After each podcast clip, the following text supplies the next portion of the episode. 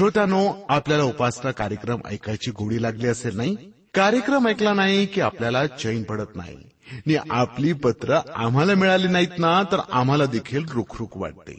मित्रांनो उपासना म्हणजे देवाजवळ बसणं त्याची आठवण आराधना करणं देवाबद्दल सत्य जाणून घेणं. जगामध्ये देव आणि दानव या दोन शक्ती काम करत असतात. देवाची कर्म ही प्रकाशाची असतात. तर दानव म्हणजे सैतानाची कर्म ही अंधाराची असतात. देवाची वाट म्हणजे अनंत कालाच्या जीवनाची वाट स्वर्गाची वाट जिथं अनंतकाल पावित्र्य आनंद शांती असते. तर दानवाची वाट असते नरकाची जिथं शोक दुःख आणि यातनास यातना असतात. उपासना कार्यक्रम ऐकत रहा आणि देवाबद्दल अधिक माहिती मिळवा. श्रोत्यानो सुरुवातीला कानोपा ऐकला हे भक्तिगीत.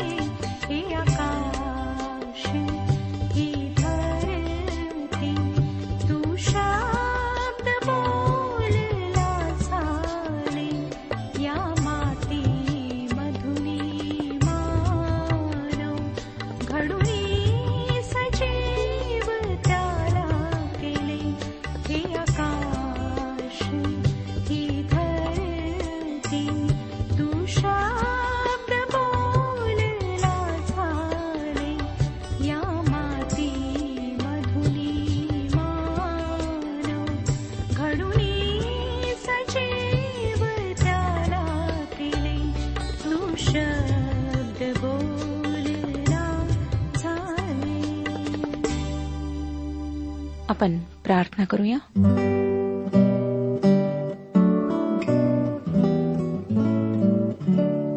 सर्वसमर्थ जिवंत परमेश्वर पित्या तुझ्या पवित्र नावाचं गौरव करीत तुला शतशः धन्यवाद देत आम्ही नम्र अंतकरणाने तुझ्या समक्ष येत आहोत तुझं वचन अभ्यासनाकरिता ही वेळ तू आम्हाला दिलेली आहेस ह्याबद्दल आम्ही तुझे आभारी आहोत आमची नम्र प्रार्थना आहे प्रभू की आजच्या पवित्र वचनाच्याद्वारे आमच्याशी बोल.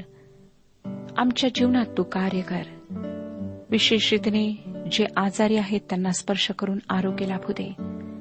ज्यांना मानसिक विकार आहेत छातीचे आजार आहेत जे प्रभू जीवनाला कंटाळलेले आहेत अशा सर्वांना तू स्पर्श कर.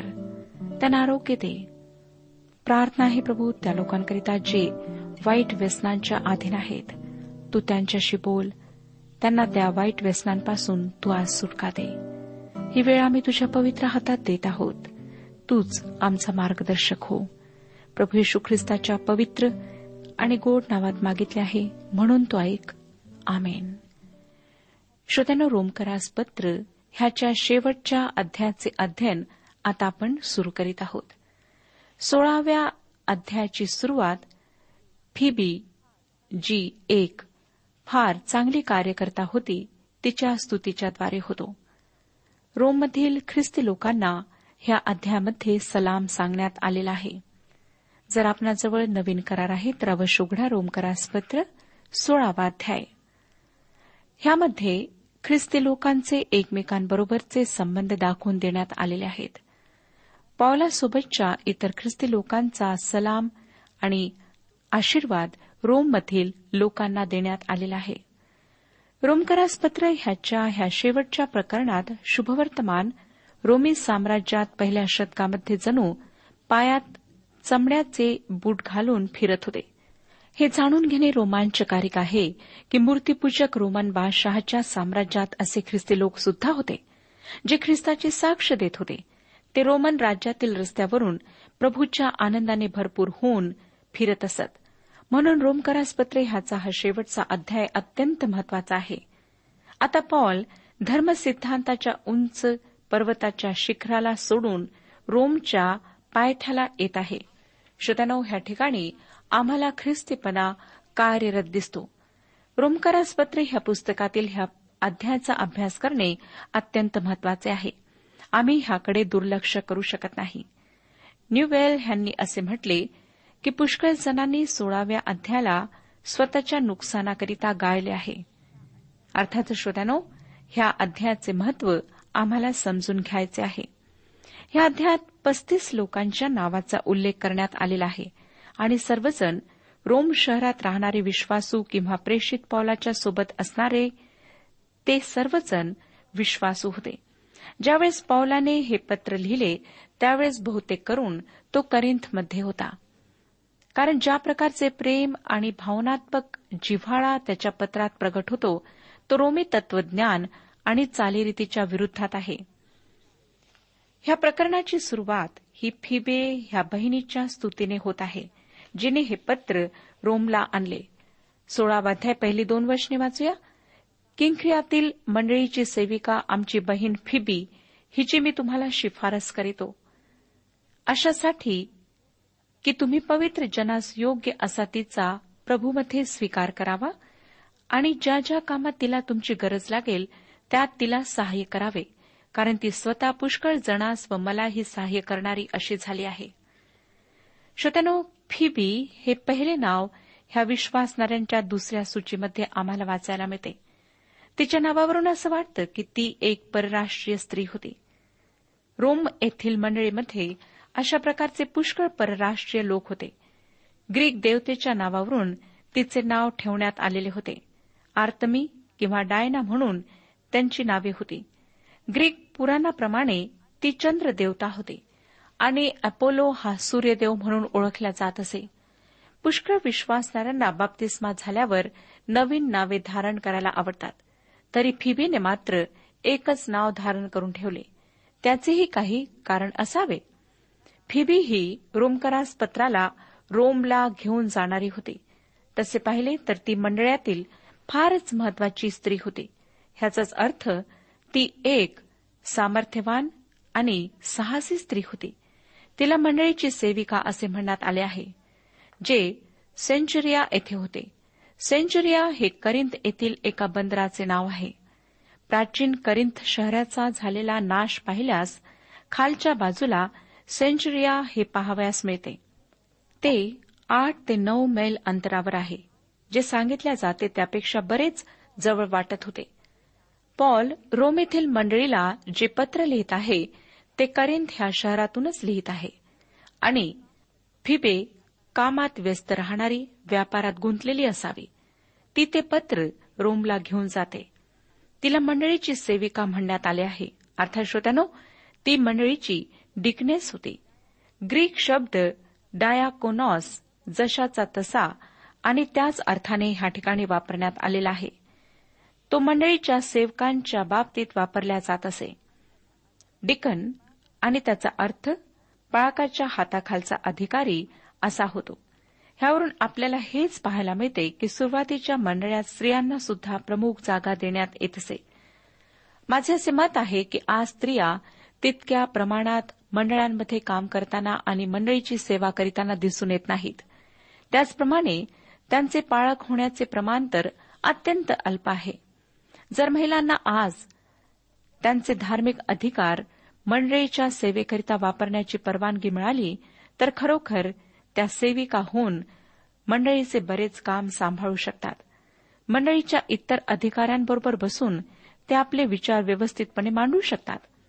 मंडळांमध्ये जे अंतर्गत संबंध टिकून ठेवण्याची जबाबदारी आहे ह्यासाठी आवडीने कार्य करणाऱ्या स्त्रियांची आज आम्हाला गरज आहे. मंडळीतील भावनात्मक जिव्हाळा जोपासण्याचे अत्यंत नाजूक काम फक्त स्त्रियाच करू शकतात.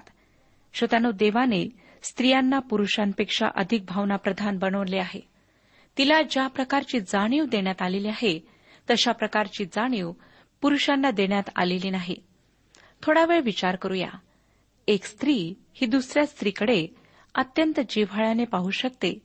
जर अशा प्रकारे पूर्वी कोणतीही ओळख नसली तरी त्या फक्त पाचच मिनिटात एकमेकींच्या विषयी पेहरावाचे आणि हावभावाचे निरीक्षण करून बरेच काही जाणून घेऊ शकतात. पुरुषांच्या बाबतीत बघायला गेले तर ते ह्या बाबतीत एकदम कमी ठरतात. स्त्रियांमध्ये काही असे गुण आहेत जे पुरुषांमध्ये नाहीत.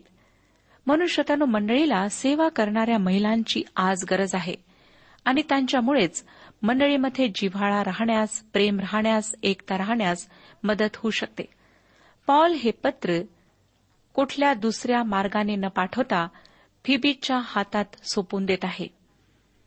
रोममध्ये टपाल खात्याची सोय त्यावेळेस नव्हती असे नाही परंतु ती सेवा फारच हळूहळू काम करीत असे. पॉलाच्या बाबतीत आपण पाहता की त्याला एरुश्लेममध्ये जायचे होते आणि फिबे नावाची स्त्री त्याचे पत्र रोमला आणते. तो म्हणतो की मी तिची शिफारस करतो. पॉल तिची ह्या ठिकाणी शिफारस करीत आहे आणि ह्या शेवटच्या अध्यायात उल्लेख केलेली अशी ती पहिली स्त्री आहे. आता रोममधील ख्रिस्ती लोकांना पॉल सलाम सांगत आहे. तिसऱ्या आणि चौथ्या वचनात पहा. ख्रिस्त येशूमध्ये माझे सहकारी प्रिस्क व अक्विल्ला ह्यांना सलाम सांगा. त्यांनी माझ्या जीवाकरिता आपला जीव धोक्यात घातला. त्यांचे आभार केवळ मीच मानतो असे नव्हे तर परराष्ट्रीयांच्या सर्व मंडळ्याही मानतात. श्रोत्यानो ह्या वेळेपर्यंत परराष्ट्रीय मंडळ्या स्थापन झालेल्या होत्या आणि माझा विश्वास आहे की रोममधील मंडळी ही बहुतेक परराष्ट्रीय मंडळी होती ज्यामध्ये पुष्कळ जातींचा आणि व्यवसाय करणाऱ्या लोकांचा समावेश होता. प्रिसिला आणि अॅक्विल्ला हे यहुदी कुटुंब होते. पॉलाबरोबर त्यांची भेट कशी झाली आणि कोणत्या प्रकारे ते त्याचे सहाय्यकर्ते होते हे आपण पाहूया. समजून घ्या श्रोत्यानो की रोममध्ये यहुदी लोकांविरुद्ध घृणेची लाट उसळली जिने रोम शहराला तहसनहस केले. त्यामुळे सर्व यहुदी लोकांना रोममधून हाकलून देण्यात आले. अॅकिला आणि प्रिसिला ह्यांना सुद्धा रोम सोडून जावे लागले. ते करिंथ शहरात आलेले होते आणि त्या ठिकाणी पॉल असताना ते तेथे आलेत आणि त्यांनी तेथे दुकान उघडले. करिंथ हे व्यापाराचे चांगले केंद्र होते. पॉल त्या ठिकाणी आपला व्यवसाय करीत असे. ते सर्व राहुट्या करण्याचा व्यवसाय करणारे होते. त्यामुळे ते एकमेकांच्या संपर्कात आलेत. प्रेषितांची कृत्ये अठरावा अध्याय एक ते तीन वचने हा विषय आम्हाला सांगतात प्रेषितांची कृत्ये अठरावा अध्याय एक ते तीन वचने त्यानंतर तो अथेने सोडून करिंथास गेला. तेव्हा पंत येथील अक्विला नावाचा कोणी एक यहुदी त्याला आढळला. सर्व यहुद्यांनी रोम सोडून जावे अशी क्लोद्याने आज्ञा केल्यामुळे तो आपली बायको प्रिसिला हिच्यासह इटलीहून नुकताच आला होता. त्याच्याकडे तो गेला. आणि त्यांचा व ह्यांचा व्यवसाय एक असल्यामुळे तो त्यांच्या जवळ राहिला. आणि त्यांनी मिळून तो चालविला. त्याचा व्यवसाय राहुट्या करण्याचा होता. श्रोत्यानो पौलाने त्यांना प्रभूकडे वळवले आणि पुढे इफिसमध्ये हे सर्वजण पावलाबरोबर होते. त्यांनी इफिसमध्ये अपुलोसला मदत केली. आणि हे प्रेषितांची कृत्ये अठरावाध्याय सव्वीसाव्या वचनावरून आम्हाला दिसून येते. प्रेषितांची कृत्ये अठरावाध्याय सव्वीसावे वचन तो सभास्थानात निर्भीडपणे बोलू लागला. तेव्हा प्रिस्किल्ला व अॅक्विल्ला ह्यांनी त्याचे भाषण ऐकून त्याला जवळ बोलावून घेतले व त्याला देवाचा मार्ग अधिक स्पष्टपणे दाखवला. रोममध्ये असताना त्यांची नावे अॅक्विला आणि प्रिसिला अशी होती. परंतु इफिसमध्ये आल्यावर प्रिसिला आणि अॅक्विला अशी त्यांची नावे झालीत. ह्याचं कारण काय असावं? मला असं वाटतं श्रोत्यानो की ह्या ठिकाणी आध्यात्मिकदृष्ट्या स्त्रियांना पुरुषांपेक्षा अधिक मान असे आणि आध्यात्मिक रीतीने स्त्री एका नेत्याप्रमाणे असे. जरी ते दोघे पती पत्नी ख्रिस्ताच्या सेवेकरिता उल्लेखनीय कामगिरी करणाऱ्यांपैकी होते तरी स्त्रीला अधिक सन्मान मिळत असे. पाचवं वचन पहा पुढे काय सांगतं? जी मंडळी त्यांच्या घरी जमत असते तिलाही सलाम सांगा. माझा प्रिय अपेनत ह्याला सलाम सांगा. तो ख्रिस्तासाठी आशिया देशाचे प्रथम फळ आहे. सुरुवातीच्या काळात स्थानिक मंडळी ही घरात एकत्र जमत असे. प्रेषितांची कृत्ये बारावाध्याय आणि बारावं वचन पहा काय सांगतं? हे लक्षात आल्यावर तो योहान ज्याला मार्कही म्हणत त्याची आई मरिया हिच्या घरी गेला. तेथे बरेच लोक एकत्र जमून प्रार्थना करीत होते. तसेच कलसेकरासपत्र चौथा अध्याय आणि पंधरावं वचन सांगतं कलसेकरासपत्र चौथा अध्याय पंधरावं वचन लावदिकियातील बंधू आणि नुफा व तिच्या घरी जमणारी मंडळी ह्यांना सलाम सांगा. फिल्मोनाला पत्र पहिलं वचन सांगतं आमचा प्रिय सहकारी फिल्मोन ह्यास तुला आमची बहीण अफिया हिला आमचा सहसैनिक अर्खिप पह्याला आणि तुझ्या घरात जमणाऱ्या मंडळीला. तसेच करिंदकरास पहिले पत्र सोळावाध्याय आणि एकोणीसावं वचन सांगतं आशियातल्या मंडळ्या तुम्हाला सलाम सांगतात. अॅक्विला व प्रिस्का व त्याच्या घरात जी मंडळी जमत असते ते तुम्हाला प्रभूमध्ये फार फार सलाम सांगतात. श्रोत्यानो सँडी असे लिहितात की सुमारे तिसऱ्या शतकापर्यंत कोणत्याही इमारतीचा चर्च म्हणून केलेला उल्लेख पाहायला मिळत नाही. आता पुष्कळ लोकांचा असा विश्वास आहे आणि माझाही कित्येक वर्षापासून असा विश्वास आहे की जे चर्च घरात सुरू होते ते चर्च पुन्हा एकाच घरात भेटते. आपण अशा पुष्कळ इमारतींना चर्च असे म्हणतो. त्याचे महत्त्व वीट सिमेंट रेती आणि खांब ह्यांच्यापेक्षा अधिक नसते. त्या फक्त दगडी आणि सिमेंटच्या इमारती असतात. जिवंत मंडळ्या नाहीत ज्यांच्यामध्ये विश्वासणाऱ्यांच्या देहाचा समावेश होतो. चर्च ह्याचा अर्थ कधीही इमारत ह्या संदर्भात करण्यात आलेला नाही. पहिल्या तीन शतकांपर्यंत मंडळी हे विश्वासणाऱ्यांचे शरीर म्हणून ओळखल्या जात होते. आणि ते ज्याप्रमाणे अॅक्विला आणि प्रिस्का ह्यांच्या घरामध्ये भरत असे त्याप्रमाणेच घरात भरत होते. अपेनत हा ग्रीक शब्द आहे. त्याचा अर्थ स्तुती असा होतो. आणि पुराव्याद्वारे असे सिद्ध झाले की तो पौलाच्याद्वारे रोममध्ये परिवर्तित झालेला पहिला मनुष्य होता. तो ख्रिस्तासाठी आशिया देशाचे प्रथम फळ होता. सहावं वचन पहा. मरियेला सलाम सांगा. तिने तुमच्यासाठी फार श्रम केले आहेत. श्रोतानो मेरी हे यहुदी नाव आहे आणि त्याच्या समान अर्थी शब्द मरियम असा आहे. त्याचा अर्थ बंडखोरपणा. तिने आमच्याकरिता फार श्रम केले आहेत. ह्याचा अर्थ अगदी थकवा येऊपर्यंत तिने आमच्यासाठी परिश्रम केलेले आहेत. तिच्या जीवनात किती मोठे परिवर्तन आले? ती विश्वासणारी होण्यापूर्वी बंड करणाऱ्या लोकांपैकी एक होती. तरीही आता त्यातून स्वतःची सुटका तिने करून घेतली आहे. इतर विश्वासणाऱ्यांकरिता तिने परिश्रम करण्यास सुरुवात केली. ती आता ख्रिस्ताचे आज्ञापालन करणारी एक विश्वासू स्त्री झाली होती. रोमकरासपत्र सोळावाध्याय आणि सातवं वचन सांगतं माझे नातेवाईक व सोबतीचे बंदिवान अंद्रोनिक व युनिया ह्यांना सलाम सांगा. ते प्रेषितांमध्ये नामांकित आहेत व माझ्यापूर्वीच ते ख्रिस्तामध्ये होते. श्रोत्यानो अँद्रोनिक हे ग्रीक नाव आहे आणि हे नाव गुलामांच्या संदर्भात ओळखल्या जात असे. युनिया हे रोमन नाव आहे. ते स्त्री आणि पुरुष दोघांच्याही संदर्भात लागू असे. पॉल त्यांचा उल्लेख सोबतीचे सहकारी असा करतो. ह्यावरून हेही दिसून येते की पॉलाप्रमाणेच बन्यामीन वंशातील हे लोक होते. ह्याचा अर्थ असा नाही की त्यांचा रक्ताचा संबंध होता. पॉल म्हणतो ते तुरुंगात माझे सोबते होते. ह्याचाच अर्थ पॉल त्यांना रोमन साम्राज्यातील रोमन लोकांच्या ताब्यात असणाऱ्या एखाद्या तुरुंगात भेटला असावा. हे दोघे प्रेषितांशी चांगल्या प्रकारे परिचित होते आणि त्यांच्याविषयी प्रेषितांना आदर वाटत होता. आणि म्हणूनच प्रेषित पॉल सुद्धा स्वतः त्यांच्याविषयी आदर दाखवित आहे. त्यांना पॉलाने ख्रिस्ताकडे आणलेले नव्हते तर पॉल स्वतः त्यांच्याविषयी साक्ष देतो की ते प्रेषितांमध्ये नामांकित आहेत व माझ्या पूर्वीच ते ख्रिस्तामध्ये होते. रोम येथील मंडळीची स्थापना असाधारण अशा परिस्थितीत झालेली दिसून येते. पॉलाला एक्विल्ला आणि प्रिसिल्ला हे पती पत्नी करिंथ येथील बाजारपेठेत भेटले होते. करिंथ हे त्या काळातील व्यापाराचे प्रमुख केंद्र होते आणि तो ह्या दोन व्यक्तींना अंद्रोनिक आणि युनिना ह्यांना तुरुंगात भेटला होता. आणि हे लोक नंतर रोममध्ये गेले आणि ह्यांनीच रोममध्ये मंडळीची स्थापना केली. श्रोत्यानो आम्हाला दिसून येतं की अगदी साधारण असे लोक कशाप्रकारे प्रभूसाठी कामी आलेत. त्यांनी फार तन्मयतेने आपलं संपूर्ण काही ख्रिस्ताला समर्पित करून त्याची सेवा केली. त्यांच्यामध्ये स्वार्थ नव्हता त्यांच्यामध्ये दुष्टता नव्हती परंतु एक जिव्हाळा होता प्रेम होते आणि आत्म्यांना जिंकण्याचे ओझे होते. आज आम्हाला ह्या लोकांच्या जीवनावरून शिकायला मिळतं की जे आम्ही प्रभूची सेवा करणारे आहोत त्या आम्हाला सुद्धा स्वार्थ विसरायचा आहे. जी सेवा आम्ही करीत आहोत ती कोणत्या उद्देशाला समोर ठेवून करीत आहोत हे आम्हाला स्वतःला विचारायचं आहे.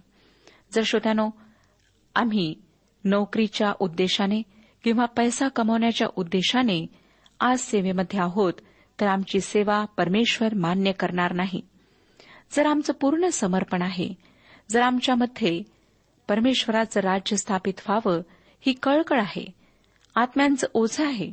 जे नाश होणारे लोक आहेत त्यांना प्रभूमध्ये आणण्याची जर आम्हाला कळकळ आहे त्यांच्याबद्दल जर आम्हाला जिव्हाळ आहे तर परमेश्वर आमची सेवा मान्य करेल आणि तिला आशीर्वादित करेल. आज मला दुःखाने म्हणावं लागतं की अनेक लोक प्रभूच्या सेवेमध्ये फक्त स्वतःच्या उद्देशाकरिता स्वार्थाकरीत आहेत. त्यांना आत्म्यांचं ओझं नाही. आज स्वतःचं परीक्षण करा आणि पहा की काय खरोखर संपूर्ण अंतकरणाने आपण परमेश्वराची सेवा करीत आहात किंवा आपल्यामध्ये परमेश्वराबद्दल प्रेम नाही त्याच्या सेवेबद्दल कळकळ नाही. माझ्या प्रिय भगिनींनो जर आपण हा विचार करता की मी स्त्री आहे मी परमेश्वराकरिता काही करू शकत नाही तर फिबेचं उदाहरण आपणासमोर आहे. ती एक साहसी स्त्री होती आणि तिच्यामध्ये जे नाश होणारे लोक आहेत त्यांच्यासाठी कळकळ होती. तिने फार साहसी असे पाऊल उचलले आणि हे पत्र रोम येथील मंडळीला तिने पोचते केले. काय असे साहसी कृत्य करण्याकरिता आपण तयार आहात? किंवा आपल्याला असं वाटतं की मी एक स्त्री आहे मी अधिक काही करू शकत नाही माझ्यामध्ये इतकी हिंमत नाही सामर्थ्य नाही. श्रोतानो परमेश्वर प्रत्येक व्यक्तीला शक्ती पुरवतो सामर्थ्य पुरवतो आणि तोच प्रत्येक व्यक्तीचं संरक्षण करतो. म्हणून मी स्त्री आहे असं म्हणून चूप राहू नका. वृद्ध स्त्रिया जर आपण असं म्हणत आहात की मी वृद्ध आहे मी काहीच करू शकत नाही. तर मी आपणाला एक चांगला उपाय सांगते. आपण जे सुवार्थिक आहेत जे परमेश्वराचं शुभवर्तमान गाजवीत आहेत त्यांच्यासाठी प्रार्थना करा. आपल्या देशासाठी प्रार्थना करा. त्या लोकांकरिता प्रार्थना करा जे नाश होत आहेत. तुमच्या प्रार्थनेने बरंच काही घडू शकेल. म्हणून श्रोत्यानो जे आपण घरात राहणारे आहात प्रार्थनेमध्ये पर्याप्त वेळ घालवा. परमेश्वराचं वचन वाचा. त्यावर मनन करा अध्ययन करा. आणि मग होईल तितका प्रयत्न करा की आपण इतरांना शुभवर्तमान सांगावे. वेळ गमावू नका कारण दिवस फार थोडे आहेत. प्रभू येशू ख्रिस्त न्यायाधीशाच्या रूपात येणार आहे. जे विश्वासणारे आहेत त्यांना तो घेऊन जाणार आहे. म्हणून स्वतःची तयारी करा आणि इतर जे नाश होत आहेत अंधकारात आहेत अंधविश्वासाने भरलेले आहेत त्यांना त्यामधून बाहेर काढा. श्रोत्यानो ही एक फार मोठी सेवा आहे. मग आपण एखाद्या सरकारी कार्यालयात असा किंवा कुठे असा आपण इतरांना शुभवर्तमान सांगू शकता? कोणीच असं म्हणू शकत नाही की मी सुवार्ता गाजवू शकत नाही. हे फक्त पूर्णकालीन सेवा करणाऱ्या लोकांचं कार्य नाही तर प्रत्येक व्यक्तीचं कार्य आहे ज्यांनी प्रभू यशू ख्रिस्तामध्ये तारण प्राप्त केलेले आहे. म्हणून प्रभूची आपणाला आज्ञा आहे की प्रत्येकाला शुभवर्तमान सांगा. काय आपण हा निश्चय करण्यास तयार आहात? परमेश्वर ह्या विषयात आपले मार्गदर्शन करो आणि आपणा सर्वांना आशीर्वाद देऊ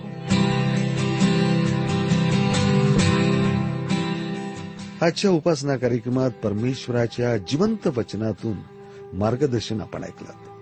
आजच्या या वचनातून आपणास काही आशीर्वाद मिळाला असेल यात काही शंका नाही. सुदैव जीवनविषयक काही शंका असल्यास किंवा काही प्रश्न असल्यास किंवा काही प्रार्थना निवेदन असल्यास पत्राद्वारे आम्हास अवश्य कळवा. आम्हाला अगदी आनंदच होईल. पत्र व्यवहारासाठी आमचा पत्ता लिहून घ्यावा. कार्यक्रम उपासना पोस्ट बॉक्स क्रमांक एक शून्य दोन बेझनबाग नागपूर पिनकोड क्रमांक चार चार शून्य शून्य शून्य चार. आमचा ईमेल अॅड्रेस आहे Marathi T T B at radio eight eight two dot com email address पुन्हा एकदा ऐका. Marathi T T B at radio eight eight two dot com बरं तर आता इथंच थांबूया कारण आपल्या कार्यक्रमाची वेळही संपत आलेली आहे. पुन्हा आपली भेट आपल्या पुढल्या कार्यक्रमात तोपर्यंत नमस्कार.